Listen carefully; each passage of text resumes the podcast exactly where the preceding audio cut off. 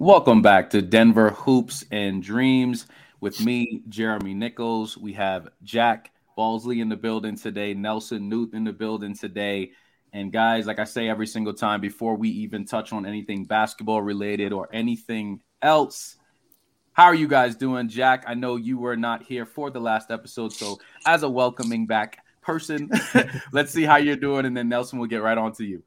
I'm doing good, man. It's good to see the Nuggets doing good. I'm happy that the drama surrounding them has nothing to do with their play for once. Correct. But I'm doing good. Very cool. Yeah, and I'm out here in the Bay Area, and the fact that the Nuggets beat the Golden State Warriors. I know, Jeremy, you went to the game, but I had like four Warrior fans over at my house, and it was a true pleasure to actually get the victory and have them eat some major crow as the Nuggets, even without Aaron Gordon, had a very solid comeback victory with our friend, the Joker, continuing to establish his MVP year and another triple double, which he just, I think, guys, at this point, we really do take advantage or take him for granted on a nightly basis. We are watching history in the making. Jack, our fact finder, could maybe tell me if I'm wrong, but I think it's 19 triple doubles this year, an insane amount of triple doubles in the last 10 games. I think maybe 8 out of 10 triple doubles. He's at 93 now for his career, and it's just amazing how good he is. Like, he's good, and we're just so blessed to have him here, right? I mean, I know we're going to talk about other stuff today and get busy with it, but nice. but I know that the Joker's always present in my mind as we celebrate his greatness and remember that he's, the best player in the NBA, and we get to watch it every night. We do. He's at 17. That's my only stat correction. Okay, very good. You did good. All right. But I mean, obviously, Nelson, you brought up the fact that I was at the game, and I'll tell y'all, it was a great experience. I mean, obviously, with the Nuggets winning, that was kind of the icing on the cake for me. But I think, being a mentor and being able to take the boys out to that game. And I'm talking about there's a number of them who had never been to a sporting event in their life, not even just like a local game or anything, so this was such a big deal, even on the ride there. I mean, you're talking about we're driving by, Empower Field, and like they're seeing the Broncos stadium, they're seeing the Nuggets stadium from afar, and they're just like so full of joy. Like, oh man, take your phone out, take a picture of this. And so, I'll tell you this. I mean, it was such a cool thing just to see them experience something for the first time like that. But I'll tell you, on the ride there, I had no idea that a number of these kids were Warriors fans. I didn't know that. I did not know that. I was not privy to that information prior to getting to the arena. But once we got in there, we got to the seats and everything. And all of a sudden, Steph Curry hits a shot. And I turn to my left and I hear, yay, let's go, Steph. Man, listen, when I tell y'all, I kind of froze for a second. Like, wait, hold on. Who's not supposed to be on this trip? But I have to remember, listen, hey, I know I'm a Nuggets fan and all this stuff, but I gotta let them rock, So, but no, it was cool. It was really, really cool. And kind of in that first half when the Nuggets the game was essentially kind of back and forth, but the Warriors were winning. You had Jordan Poole hitting shots, Steph hitting shots, Andrew Wiggins hitting shots, Dante DiVincenzo just kind of pulling threes, hitting threes all over the place. And I was like, man, I know we're not about to lose this game. I know this is not about to happen. But at that moment is when I found out even more so about the Warriors fandom from these kids and how much they really love Steph Curry. And I think that, and obviously we were talking about like jerseys and stuff the other day. I saw it firsthand with them, like how popular Steph really is. And we're talking about to kids who live in Colorado, but they hold Steph at such a high esteem, just being here. But I'll tell you this: I don't care how old you are. It is always an amazing feeling watching people who were talking trash in the first half about your team have to be super silent on the trip back. Man, when I tell you the chirping and stuff in the first half, I was hearing, oh, Jordan Poole is cooking y'all. The DiVincenzo is better than Jamal Murray. And somebody actually said that. That was actually a statement. And I just sat there and I just took it. I just sat there and I was like, all right, cool. Second half started, obviously. The kids, the boys got all their food. They're good. Everybody's happy. Oh, boy, it got ugly in that second half. It got ugly. Jokic came out, started going crazy. Obviously, Jamal Murray doing the same thing. And we saw some that resilience from this team that we've – I guess, we can kind of say we're kind of grown accustomed to it, especially this season, right? Mm-hmm. So it was an excellent experience. Definitely looking forward to the next game to take the boys out there. That's going to be cool. I know, obviously, the Nuggets play the Atlanta Hawks tonight, so that should be another good one. I think Jokic should be playing. I did see that he was questionable due to hamstring tightness again. But either way, Trae Young is questionable somehow. Correct. Yeah. Also, and let me give you props, by the way, for taking those young men to the game and being a mentor. I think that anybody that does that, and I was a Big Brother volunteer for a long time, but anybody who does that and tries to help somebody not as fortunate as yourself, but to be able to do that, I think is amazing. And I'm super just think that's a really nice thing. I was going to say I was proud of you, but hey man, I'll take it. I don't want to sound like your dad.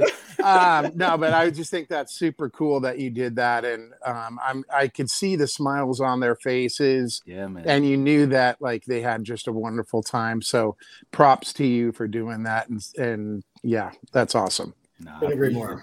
Appreciate that, Jack. What were your thoughts just watching the game, man? Just seeing. Obviously, I'll tell y'all, those passes by Jokic in person, oh, it's even more beautiful than seeing it on TV. It is unbelievable. There was one play where Jokic had this little bounce pass to KCP on the baseline, and I was right there, so I'm seeing this, and it was there's no way that ball should be able to go at that angle, and he still did it, right? So I'm telling you, so what were your thoughts just watching the game? Obviously, what were your feelings in that first half? Because I ain't gonna lie, I was kind of nervous in the first half a little bit. Yeah, I mean, it was very neck and neck, which I wasn't too happy about considering Klay was not playing. So, Draymond, you really wished that there would be a little bit more of a stretch there. And I know that, of course, that happens in the third quarter. So it happened at some point, so I can't really complain there. But it was interesting to see. I know, I think it was the first quarter, but the Warriors were either 9 of 9 or 9 for 11 of 3, or I think it was 9 of 12 for 3 after the first. Yeah, they were, and it was oh man, those kind of shooting nights from them, they really hurt. But kind of to your point earlier, they really did show that resiliency. So it was really nice to see them power through it, because Steph is one of those guys similarly to Jokic, you can't really count him out until the final buzzer hits. So I was happy to see them just really push through. They came out, I think Nuggets were up 70-69 at half, but then they shot, it was 35-22 in the third. So they really pulled away, and then they just were able to maintain that lead, which was something I was very shocked about. But, the fact that Nuggets already technically won the series because out of 3, and they beat the first 2. So we'll see them. We'll see them again April 2nd. But I was really happy with that outcome. Absolutely, Nelson. What were your thoughts on the game? Just watching. I was sweating bullets, brother. Seriously, I was, because again I had all these Warrior fans with me in my man cave. And I was just thinking, oh, no, not again. And I was trying to just be really calm. The Warriors announcers are so annoying, I can't even tell you. So I was just, biting my tongue, and then just enjoying my friend's company. And then they came back, and I think they took the lead in going into halftime.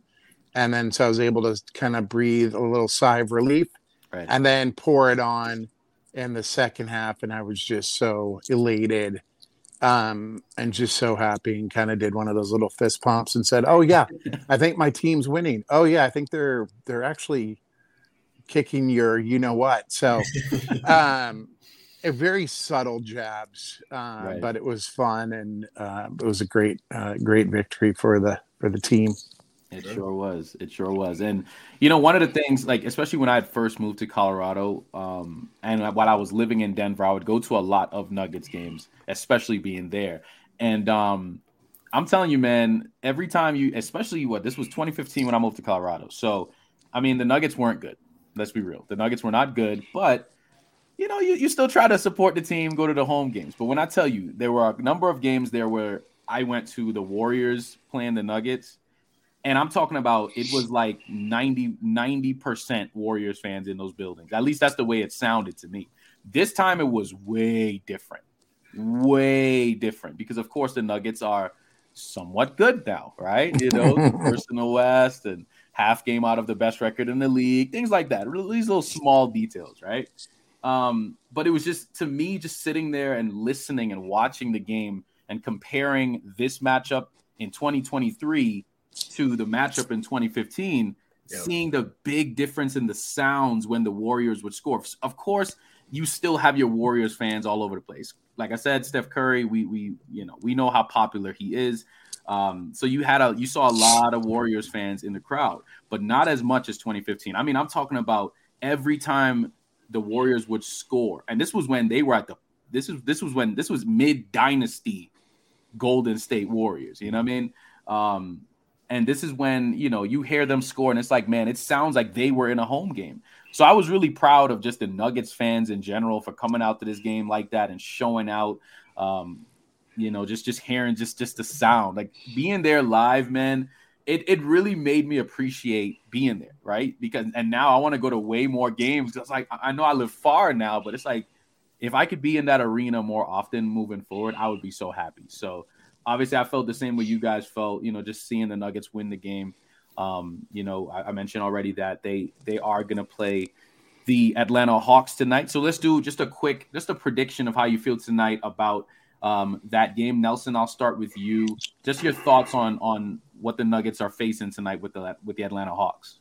Well, I think it's really it's a victory, and I love sounding that confident.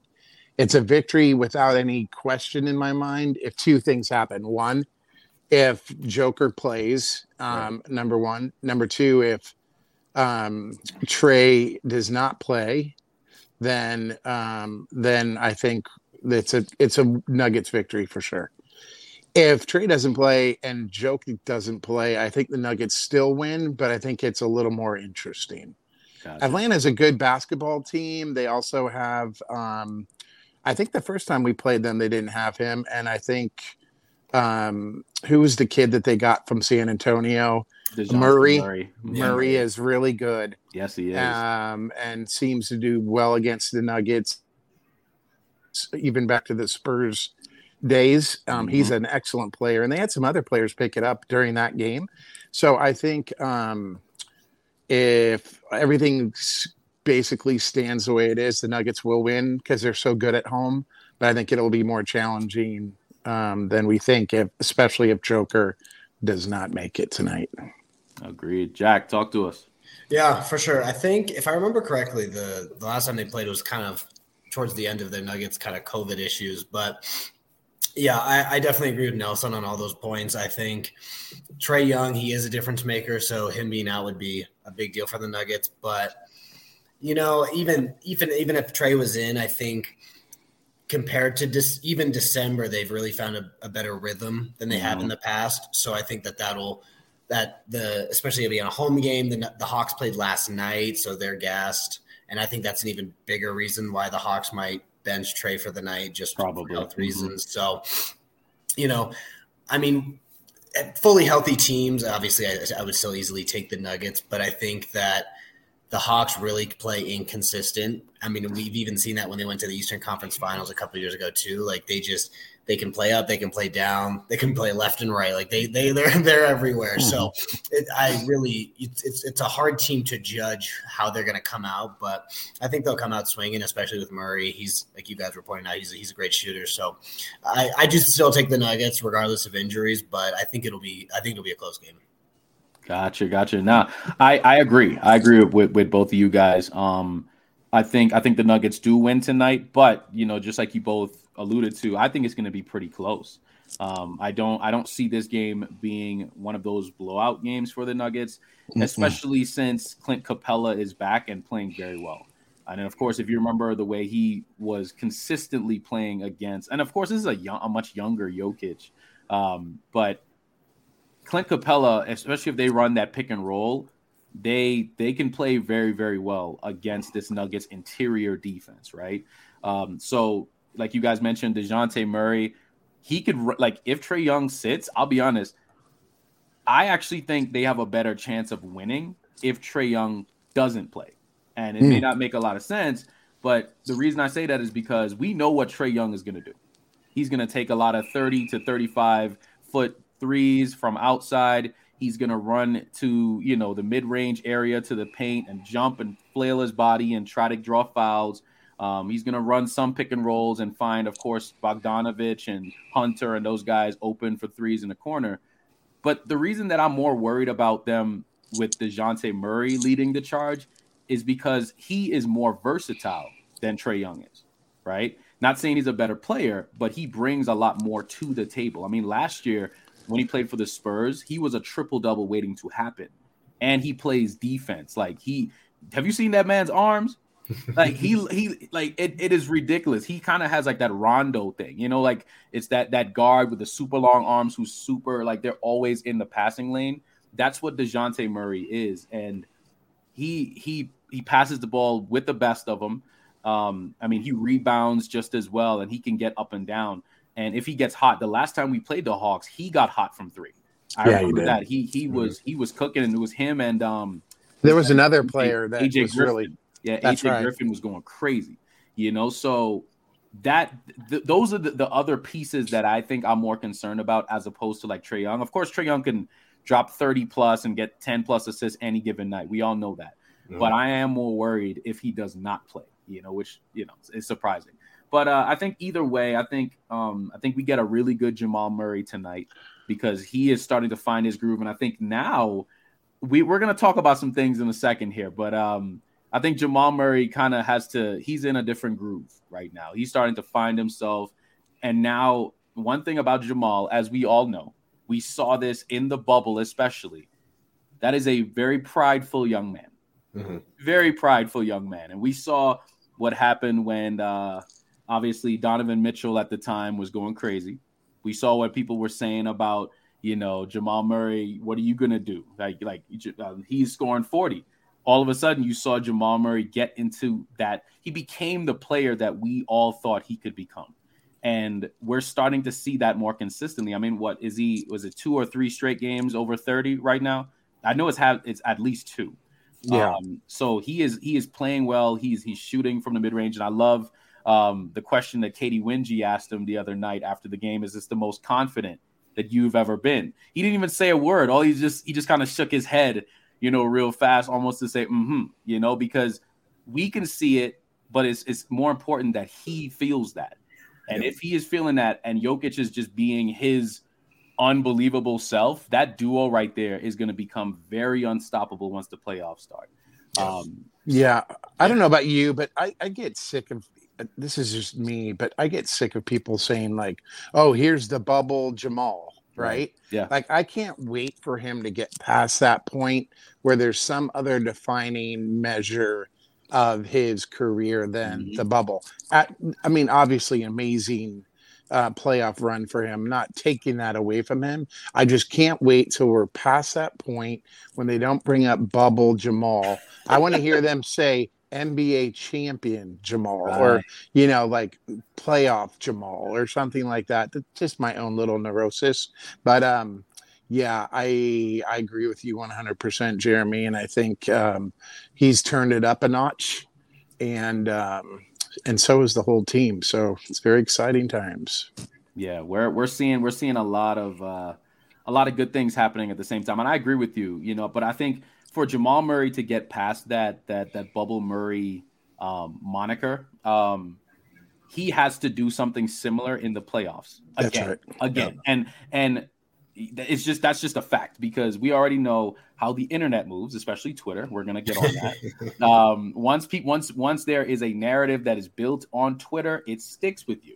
And that is obviously something that we're seeing pretty often these days, right? So he has to and he's also using Twitter as well right now to kind of, and he knows what he's doing too. Yeah, Jamal Murray, he's a smart guy. One of the things about him though too, and tell me if you agree, is that outside of the bubble, even Jamal Murray, if you think about like the Portland series here or 3 or 4 years ago, Jamal Murray has always been a big money player, so much so. I mean, I'd like to see his averages in the playoffs as opposed to regular season, but he really has the ability to know what time of the year it is, and has really impressed me always as being a clutch, big-time playoff performer. I think he really gets into it, and that's something to behold. Right? That's something to cherish. Like, Robert Ory always came up big in the playoffs. Big shot Rob. Big shot Rob. So, yes, I mean, we wouldn't mind that same moniker for Jamal, because he certainly has always played well in the playoffs. Yeah, he definitely has that ability. Like, do you guys remember the Spurs series? This was had to have been 2019. The first 2019 first round when DeMar DeRozan was still on the Spurs. And it was kind of weird. I remember this, and anybody listening, you can Google this, you can YouTube it, and you'll see what I'm talking about. But it was in that series, there was a game where Jamal Murray was having a terrible game. I'm talking about like the first half was just ugly. He was missing every shot, turning the ball over. Then all of a sudden, there was a switch in like the fourth quarter, and he scored like 19. It was just like, boom. It was like every shot all over the place, three after three, mid-range after, like that moment to me was the first time that I realized that he has the potential to get into a zone. Obviously this was prior to the bubble, so we hadn't seen the bubble performances yet, but this was before that. So we saw different things. And of course he scored the 48 against the Boston Celtics. That was also before the bubble, when he made Kyrie throw the ball into the crowd and made him get fined. We remember that very clearly. Yeah. Oh, yeah. Another great moment from him, which was outside of the bubble, was when he had that 50-point game on that ridiculous efficiency. I believe it was against the Cleveland Cavaliers, if I'm not mistaken. But he had 50, and I think it was like on 21 of 24 shooting, and I think it was like no free throws at all. It was just this unbelievable stat line for a game. And of course, Jack, you can call me on that and tell me if I'm wrong. I'm just going based on what I'm seeing in my brain. But I do know he had a ridiculous 50-point game with no free throws, and it was just unbelievable. So we see it. Yeah, I'm sorry, Jeremy. No, you're good. I wonder if it was why they call it the Murray flurries, is because he maybe had that San Antonio game. I remember that game. I also remember that he had literally one of the best dunks I've ever seen in my entire life. That the one that was called offensive foul. Against the Milwaukee Bucks. Oh, which was such a horrible call. Damn shame. Yeah. The Aaron Gordon dunk this year, obviously, very equal to that, or maybe top that. But Jamal's dunk in that game was just insane. It was. So yeah, we need the blue arrow to show up, and he's starting to do it, and it looks great. Yeah, absolutely. Jack, tell me what you're seeing. Yeah, I'm looking. No, he. I love him. I think the start of the season he was playing pretty cold, and it makes sense coming off an ACL injury, and he didn't. The fact that they never ever suited up last season really knew there was going to be some rust. But I really do. I've really liked what he's become, especially this season, really stepping up, especially I can't remember the game, but I know it, within the last month where Jokic wasn't doing the hottest, and he still put up like 30 to make sure that they took the dub. So it was really liking his leadership. I towards the trade deadline, I was like, maybe we could shop him, see what's up. But luckily that's a different point guard we'll talk about in a minute. But I've enjoyed just how he's become. I feel like Jokic. I was correct. You know what? I'm so glad you mentioned that. Jokic, but Jokic really. He just I feel like they really became a team. They're really becoming a team. I know I've talked about that before, but it seems they're a lot more cohesive. Right.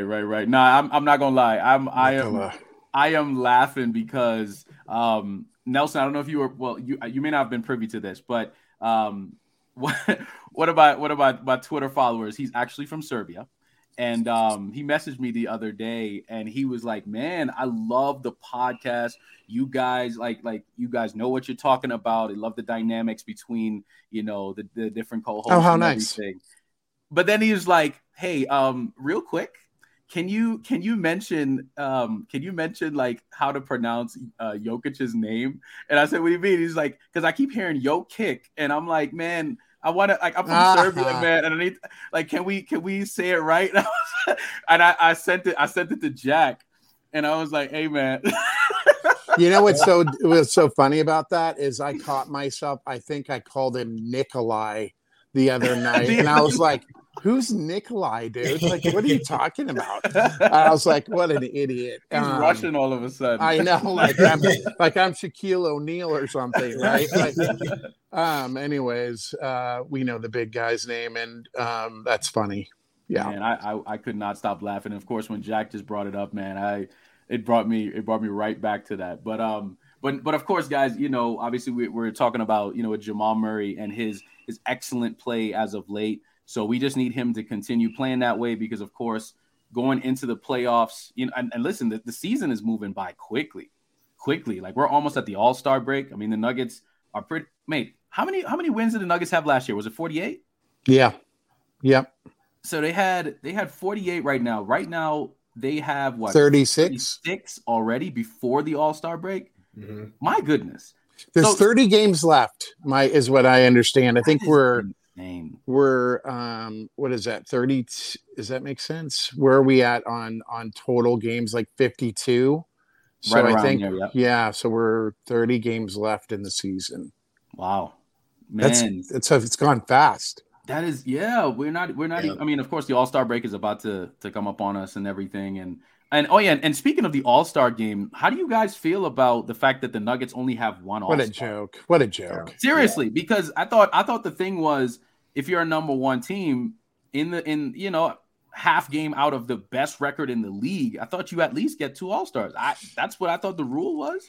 Jack, I want to hear from you about this, but I mean, Jaren Jackson over Aaron Gordon. Man. Yeah. Stop. Yeah. Mm-mm. No, I agree. It's even as much as I want the second nugget to be in there, I just think the criteria, at least for the East and the West, it was just that kind of that when they were trying to finalize it, those last few, I was very confused because, yeah, I don't understand a world where Jaren Jackson's getting in there. And especially you put Aaron Gordon and Jaren Jackson side by side, and they're just, I mean, identical too. Injuries too. It's just weird. It's a very weird situation that they. I don't know. It is a Nuggets thing. I feel like we've been used to this for years of just the market and fan voting too. I know because everybody looks at the Nuggets and they think of Jokic, but there really isn't national media wise, besides when it comes to the dunk contest, you just don't hear Aaron Gordon's name. Yeah. I know guys like Charles Barkley were starting to give him more credit where credit's due, but I don't know. It's tough. I think that's the weird part about especially Paul George and Jaren Jackson. Paul George obviously deserving it more, but I think their injury history, and especially even with this season, it's been a little kind of more confusing as to why they're taking their smaller sample size games. And yeah, I know for Philly fans too, I'd be distraught the fact that Harden was not in, but Drew Holiday was in, but that's a whole other thing. Yeah. I mean, listen, at least the league is consistently inconsistent. Yeah. Right? Yeah. Because that's kind of what we're seeing. Just like you mentioned with James Harden not being in there, that's kind of crazy. Yeah. But I think, you know, I can appreciate the fact that Aaron Gordon did try his best with the whole, if I'm named an all-star, I'll be in a dunk contest. I like the fact that he tried that. But yeah, just like you said, man, the fan voting and all these different things do play a major factor. And I'll be honest, I thought that the coaches would have put him in. I really did. Yeah, I thought the coaches would have found a way to at least make him a reserve, just solely off the fact that, you know, the Nuggets are the best team in the West right now. But there's another side to this that I'll be honest with y'all. I kind of like it, and here's why. I do too. I like it because what you're going to get now is Aaron Gordon with a chip on his shoulder. And if you've ever seen Aaron Gordon's shoulders, that man, that's a monster of a man. So if we get aggressive Aaron Gordon the rest of the season going into the playoffs, with a chip on his shoulder, basically saying, listen, man, y'all left me off the all-star team. Like, come on. Like, he's been playing extremely well all season. We've been talking about him being an all-star for a while. And, of course, with him not being there, listen, man, I saw teams that had 4 all-stars. I do remember when the Golden State Warriors had 4 all-stars. I remember when the Detroit Pistons had 4 all-stars. The Boston Celtics, 4 all-stars, right? Like, come on. Listen, I understand these are championship teams and all these different things. Cool. But what you did last year should not matter for, like, right now. We're talking about current season, current how you're playing right now. And Aaron Gordon should have absolutely been an all-star just off that reason alone. But like I said, I see the other side of the coin, and I do think this is actually going to help the Nuggets moving forward with this news. Yeah, go ahead, Jack. I was just going to say it also helps Jokic's MVP case because he's still without all-stars. So he does. That's right. Correct. I think it's good in a different way, and I think you're right about him having that desire to prove everyone wrong. But I also think it's good for Aaron Gordon. Let's be honest, the guy is majorly banged up. Yes. I mean, a shoulder problem that I still think bothers him, an ankle problem right now. This guy needs some rest. So I think it will actually be really good for him long term, even though mentally maybe not so good. And the thing that rubs me the wrong way about the selection is that if you look at the two guys, their stats are literally the same. Identical almost. Mm-hmm. And so if that's the case, then you've got a team 4 games up in the West, and he has clearly been their second best player, even though Jamal's turning it on right now. But without him defensively and everything else, minus the free throws, he should be an NBA all-star. So that's a rub, and I think all Nugget fans feel that. Yep. But it's the disrespectful game that we can play, disrespected, not taken serious, and maybe that's fuel for the fire for the team. For everybody. Yeah. That's right. For everybody. I think it is going to be a topic of discussion for the team, and you are absolutely correct. You know, let's be real. He obviously has been injured as of late too, but I just think it's one of those things for these players, because if you think about it, a lot of these things have financial stipulations to them, right? Like players with all-star teams, all NBA teams, like these things matter to certain players for at the end of the year. Like you get bonuses and all these type of things. Obviously we just counting millions to millionaires, right? So of course it's a little different, but still, it's still that personal thing, that individual accolade that, you know, of course he would have liked, but like I said, I think it'll make him even more focused moving forward to remind people like, hey, listen, I am an all-star, maybe not by name, but if we can get a championship out of this because of that, Jamal Murray not being there, obviously we kind of know more so with Jamal, even though he has been playing well lately. I think he might've just turned everything on a little bit too late, but right now is the time that we need, because the beginning of the season was him getting himself back into the mode of everything, you know, with him, Michael Porter Jr., things like that. And obviously with the trade deadline coming up very, very soon, we definitely have some things to talk about, right? Because the trade deadline has, or at least the fact that it's coming up soon, has caused some rifts And that's probably the best word that I can use to say. It's definitely caused some rifts within Nuggets Nation. Can I stop you there for a second? Absolutely. I don't want to mention any names because I don't like to. Right. I don't like to do that kind of stuff and throw shade. But I think you're talking about some guy, and I'll just throw out his name. I mean, his initials, which is Bones Hyland. Are you talking about Bones Hyland? Let's get busy with it. Quite possibly, baby. Quite possibly, man. Quite possibly. I think that's who you're talking about, but I'm not sure. Jack, anything from you? You know, I mean, this situation, it's not ideal. Again, I mentioned it in the beginning.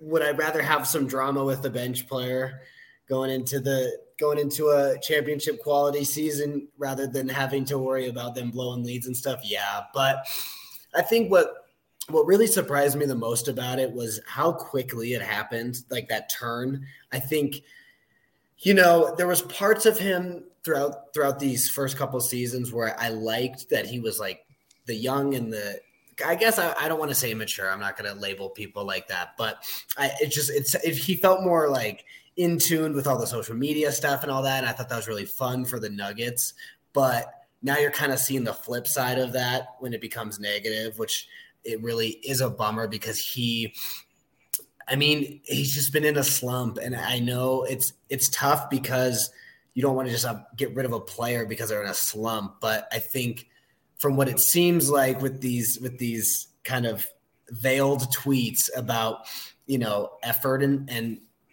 motivation and stuff like that, it kind of puts into question how he is being perceived in the locker room.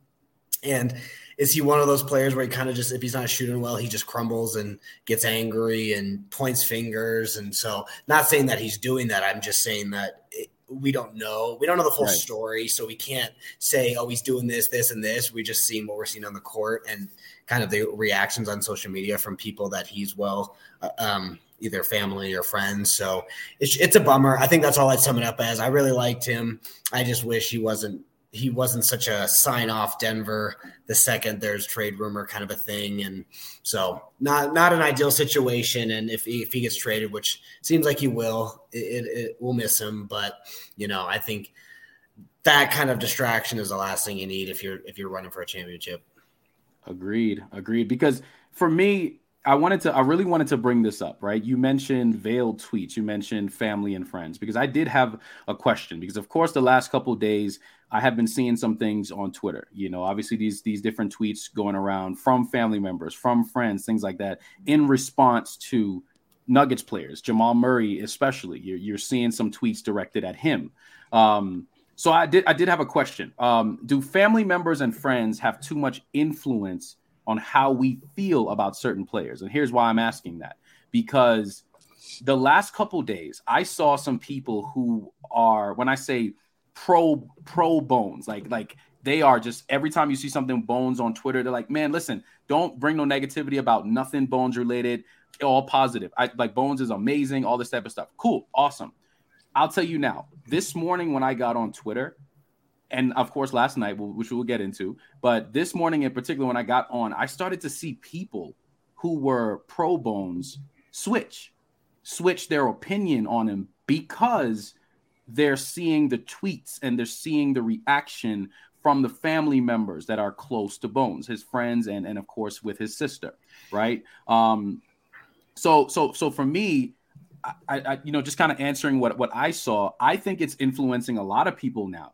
It is influencing a lot of fans because, like I said, I'm seeing the switch in real time. I'm seeing people say, oh, man, the second they saw the tweets, the second they saw the responses, because, and you also know that there's certain people that are close to Bones. He might not have said that, but we see it. And listen, Twitter, if you do anything on Twitter, as we all know, people on Twitter will find out. Right? Like, people screenshotted the page, and these are accounts with like 300 followers, but then Bones is following that account. Right? Or another account with like 15 followers, but Bones is following that account. So, of course, it's somebody that he knows, right? So it's that type of situation. And we're just starting to see it, of course. Like I said, for me, with his sister blocking me in particular, I thought that was a little weird to me, first and foremost. For no reason. There was no reason. Right. Because, I mean, for me, I basically sent the link out to the podcast last night to everybody who was talking about it, just to see if I maybe said something that was like negative about Bones, or said like, because I don't remember saying anything negative whatsoever. I mean, I was just always asking the question, like, what do you guys think? Like, are you seeing the same things that I'm seeing? How are the rumors affecting you personally? Right. But I've never said anything negative about Bones. I'm a realist when it comes to the Nuggets team. Of course, he's been in a slump lately. Jack, you just mentioned it as well. We all see this. This is plain as day, right? So if for some reason acknowledging the fact that a player is in a slump causes like people around in your inner circle to feel some type of way about opinions, then at that moment, y'all got to grow up. You got to grow up. You really do. Because this is something, I mean, look at the amount of money these players are getting. People are going to talk. People have the ability to talk about this stuff. And this is what we do. This is what we enjoy. So if we don't have the ability to not change our opinion on certain things and players based on their play, then what exactly can we do? Are we not allowed to criticize certain things? Like even when Jokic plays bad, I'll be the first person to say, man, Jokic, what are you doing? Yeah. Like, what is that? Why are you not being aggressive? Yeah. Why are you doing this? Bones is no different. We have the ability to talk about players if they have not been playing well. I've never said a negative word about Bones as a person. I've never said a negative word about Bones, like his upbringing and the people around him, because none of that stuff matters to me. Like, yes, they created him and who he is as a person. Amazing. But that has nothing to do with what he does on the court. We care about what he does on the basketball court. And if he is not playing well on the basketball court, or if he is in the middle of any type of discourse within the team, in the locker room that we don't see, if he is a part of that, then of course that's not helping this team get to the ultimate goal. So we're going to have an issue with that. So that's to me, like, that is just how I feel about it, because you cannot take that out on people who just have an opinion on current play. That's just because. Yeah, that's going on in our society right now as well, right? And Twitter is can be a really nasty spot. Let's be honest. Most of the time, it's nasty, and so I think it's unfortunate that part has entered into this picture. Just to go over your point, like, I criticized Joker about the Philadelphia game. I thought he was way passive on the offensive end in the second half, and should have been way more aggressive. And we're talking about the two-time MVP. Exactly. I've been critical of Bones about the fact that he doesn't play good defense, and when you struggle offensively, couple that with bad defense, it puts the coaches in a really awkward position on playing time. And that spilled over between Malone and Bones. But just to be clear, on a personal level, I really like Bones Hyland. He's fun. He's young. He's energetic. I remember that play where he was lying on the ground and looking at the camera and smiled. The meme. Absolutely. Yeah. I mean, all those things. We have all Nugget fans seem to have really enjoyed him, and the kind of youngish kind of behavior, kind of fun personality that he exhibits. I mean, he's a kick in the pants. He's a great kid. We like that part. The part we don't like is when he's not getting up and shaking his teammate's hand in a timeout because he's down at the other end sulking, or he's going through this, I want more playing time, and ends up being a distraction to the team when we have one goal in mind. And I think that's what Jamal Murray talked about. So you can't be a distraction when you're a second-year player and you're going through a struggling time. That should be a time to actually work harder, regain the coach's trust, and go from there. But I love Bones Hyland. I think he's a fun young kid who's actually just, unfortunately, a young man who's going through some difficult times right now, and his immaturity is showing up, period. Yeah, no, I agree. Now, Jack, did you see the tweets directed at Jamal Murray? Did you see what was being said to Jamal? Oh yeah, I think everybody in Nuggets Nation. Yeah, we saw it. But I think, you know, to both of your points, it's tough because it did kind of push my view of him, and not fairly. But I think in the long run, I still have my unbiased opinion of him. But I think that when you're seeing that and just the fact, because, you know, he could have texted them like, hey, can you take this down or something? But they clearly didn't. And again, people have their own right to be upset about this and that and whatever. Right. But I think it's just the fact that of how, I think it was one of those things too. It's not that they were upset that he said that. It's that it was just like, it was a full blown attack from all of his family and friends. I think that's what's really personal. That's what's really convincing people about, like, maybe it is time to let him go. Because it would be one thing if they were like, what is Jamal Murray talking about? Like, we all know you're talking about Bones. But I think it's the fact that they were just going ham. Like, they were, obviously there's some verbiage and stuff you don't want to repeat, but right. I just think it was just more about how quickly his family and friends just attacked, and just, there was zero like understanding of an either side. Like, a perfect example, how you got blocked. Like I would pride ourselves in this podcast that we don't go after people. We go after play, and we go after that's it. Right. But so the fact that you're going after the person itself, and obviously blocking is kind of going after a person, but it's also just like people like, I don't want to deal with you. So you can't really take that too personal, right. But at the same time, it's just more about how how quickly, I know I mentioned this when I first started talking about, but it's just the speed in which everything just snapped, I think really was shocking. Yeah. To everybody. Yeah. No, it was, everybody. Everybody's shocked how fast this has happened, because, I mean, I don't know if you've seen other tweets that just say it's not if Bones gets traded, it's when Bones gets traded. Yeah. Mm-hmm. And so, and I think that goes back again to more the Malone Bones, you know, there's a conflict there for sure. And this other stuff that's going on in Twitter land, again, I just think, you know, it is what it is. It's unfortunate that his people are doing this, but to stay above the fray and just be like, that's you're protecting your baby. That's fine. You get that right. But that's not a good way to handle the situation. And the right way is just defend your family in a way that's not offensive to so many other people, and just basically say, hey, we love our brother, and we stick behind him, and know that he'll be okay one way or another. Absolutely. I mean, and don't get me wrong, I am definitely pro blocking people on Twitter when it's warranted, right? Because like, I mean, I blocked a lot of people on Twitter for just straight disrespect. Like, it's because, you know, people and this is to like the troll accounts and all that type of stuff. People make these accounts and then they feel like they can just say whatever they want.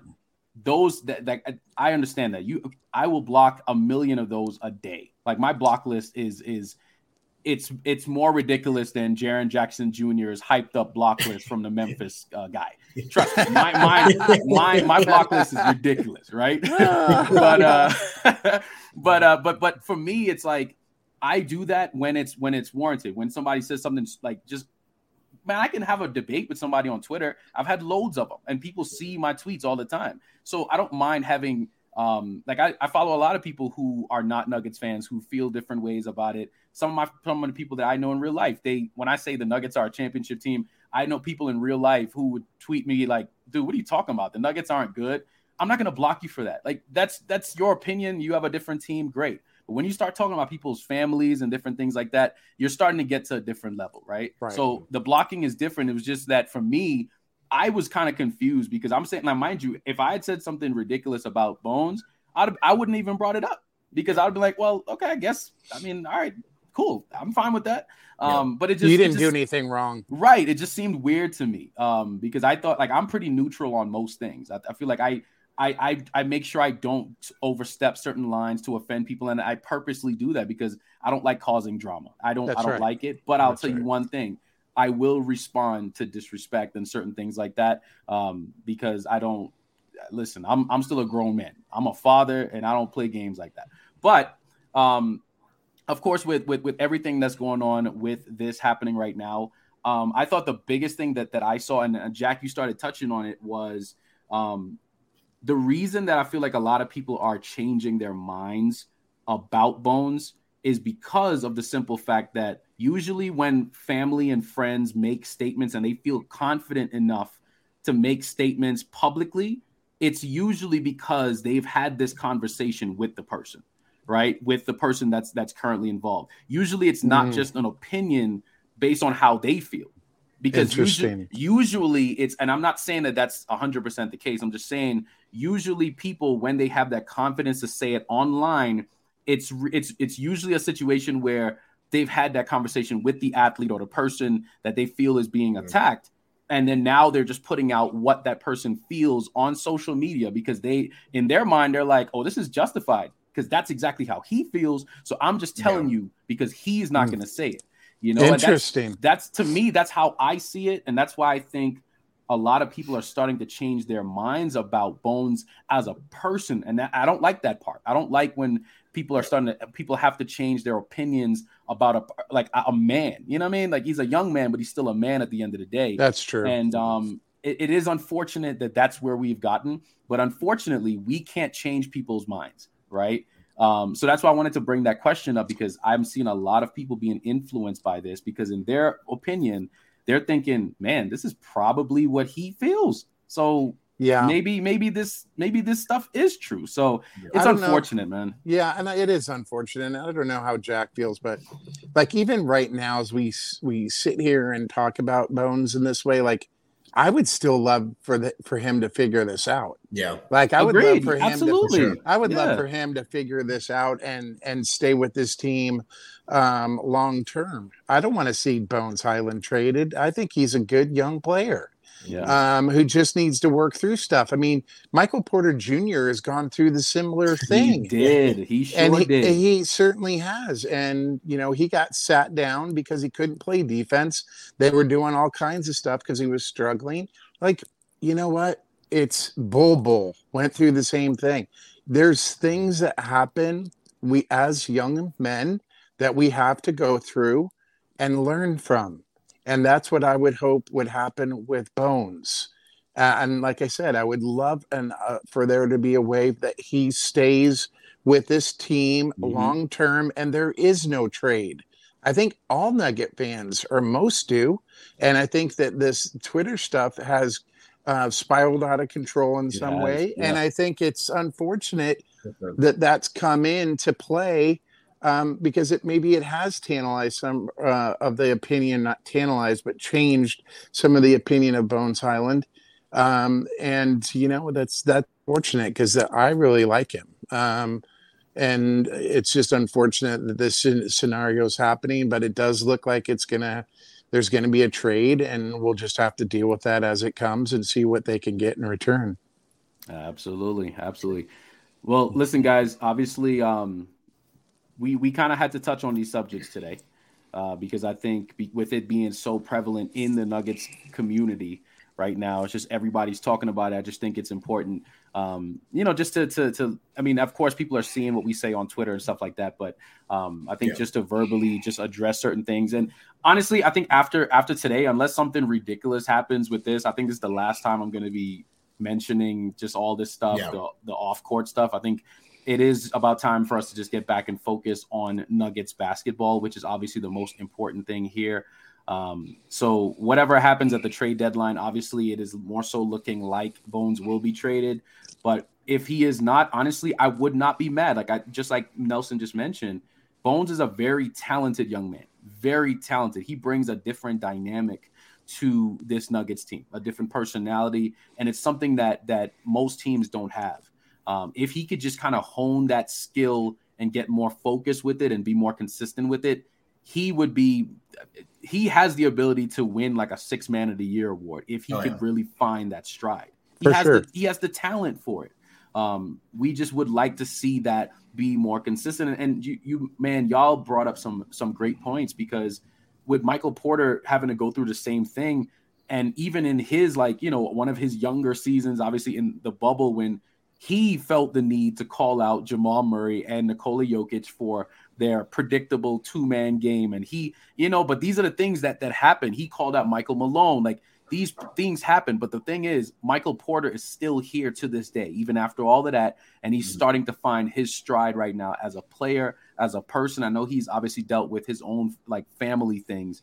But as a player on the court, we're seeing his impact, you know, and he was fortunate enough to get a max contract. So I think at the end of the day, Nelson, you mentioned it, you got to go through the ringer, man. You got to go through your own trials and tribulations sometimes to get where you need to go. So yeah, it's called growing up. Absolutely. It's what it is. And the other thing that just rang true for me, like when you were talking, was, if you watch the post-game shows, what is Mike Malone end every speech with?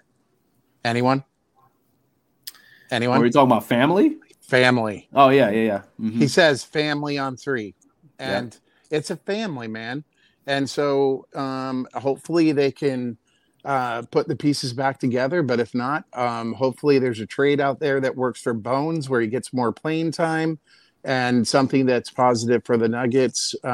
It's an unfortunate situation all the way around. And it is what it is, as they say. But hopefully Bones can grow from this. The Nuggets can get better from it. Maybe Bones gets more playing time like Bol did. And everybody's happy in the end. Absolutely. Listen, I'll tell y'all one thing. If this trade does happen, please let it be to an Eastern Conference. Not kidding. Yeah. I was just thinking that too. Please. I don't want to see this boy. No. Because we see the talent. And first off, we see how the Nuggets struggle against point guards or guards in general who can shoot threes. Alvarado. Can you imagine playing against and I keep hearing people talk about the Timberwolves. Do not send Bones to Minnesota. Oh, no kidding. Do not do that. I don't want to see him on that Timberwolves team with Anthony Edwards and please. No, thank you. Please send them to, like, if a trade is happening, you know, and I'm not saying pro-trade, I'm saying if it does. But as a Nuggets fan, and this is also respectable, because I wouldn't care if he was like a player who couldn't really cause much, you know, issues for the Nuggets. But he is. Send him, like, I actually don't mind sending to Toronto, because I think OG and Gary Trent, they're on a trading block. Those are two guys, three-point shooters who play defense. Hey, just saying, those are some other options we can look at. But yeah, I'll be honest. I keep hearing people bring up the Minnesota Timberwolves. Don't do that. No way. Don't send them to the Timberwolves, the Blazers, none of these teams that we got to see, especially in the division. Just stop, man. Just stop. Would it be? How about the Orlando Magic for Cole Anthony? I wouldn't mind that. I would not mind that, because they got so many point guards and bigs in Orlando. Like, do they even have a small forward? Do they even have, like, it just seems like they have only point guards and centers. They have Jalen Suggs. They have RJ Hampton. They have obviously Cole Anthony, who plays like kind of like a 1-2 combination. Obviously Gary Harris out there. He's a two. Like, it just feels like they just don't have a small forward. They have Mo Bamba, who's obviously that situation the other night, which was what about Wagner or Wagner? Well, yeah, Franz is their small forward. You are absolutely correct. Yeah. But it just seems like they don't really have like a small forward. It just feels that way. But of course Paolo as well. So I guess they got two. But it just feels like they have so many point guards and so many centers on that team. You know, with Mo Bamba being in there, Bol being in there, which we don't even know what position Bol plays, truth be told. Yeah. Of course, Wendell Carter, you know, and Jonathan Isaac, who just came back, who's also another guy, but he more so plays like power forward, and he's like a small ball 5 as well. So, but yeah, honestly, if they could do something with Orlando, which seems to be kind of a nice little spot for hey, man, bring Gary back, man. What's up, man? Hey, listen, bring Gary back for the championship run. That's all I'm saying. There you go. Have him come off the bench. I like that idea. That's what I'm saying. I think he fits the mold. Yeah, it'd be great. It'll be a good team. It'll be a feel-good story. Can you imagine the Nuggets hoisting the trophy and seeing Gary Harris right there? Oh, that'd be great. After everything that he's been through, all the injuries, all that stuff, wouldn't it be just poetic to see Gary Harris win a championship with the Nuggets? It does go back to the idea of what's the salary cap which Correct. Is what we talked about last week a little bit too, Jeremy, about, you know, how far the Nuggets are over that number. And Gary would obviously be a big cap hit. The other thing that they talked about, which is just bizarre to me again, is the Bruce Brown idea that somehow if they trade Bones, that Bruce Brown, that we could maybe give him an extension. Bones is making like $2 million a year. I can't imagine that it's going to affect not a lot. Bruce Brown, excuse me, getting a new contract. But I've heard that on a couple people saying that stuff. So whatever they do, it would be nice to get Bruce Brown in a Nuggets uniform long term. I just love that guy. For sure. Yeah. One of my favorite players. Yeah. Sure. I think for all of us, Bruce Brown is he's becoming some of our favorite players for real. Yeah, for sure. What he brings to the table. Now, obviously, guys, we did talk about a lot of stuff today here, and we're about to get to the end of the show here today. Before we do that, Jack, did you have any last thoughts for us today about how the team is looking right now? Just everything, just your final thoughts. Yeah, man, I think that they just gotta. This is the time to put your heads down. I know the All-Star breaks, the All-Star break's coming up here soon in a couple of weeks. So just keep it nice, keep it breezy. I don't want to see any injuries. So rest the players that have to be rested. You know, I'd rather take a couple L's right before the All-Star break and have players be healthy than try to force all these unnecessary starts just to get that win. So. I mean, of course, I want them to win every game. I think they have a good shot, even without some of the stars. But just health, I'm pushing for health. That's my big thing. But I think they can do a great job going into the All-Star game. Absolutely, Nelson, talk to us. Pedal to the metal. Yep. Now I want to see them just keep moving forward, keep stacking victories. Keep separating from Memphis and any other second or third place teams so that we have that home court advantage in the playoffs. I think when you look at how well we've done at home, I think the best home record, only 4 losses in the NBA. I think it's obviously means something. Nugget Nation's been amazing at home. We want to keep that rocking and rolling. We want to keep the pedal to the metal and see if we can continue to stack up these victories before the All-Star break.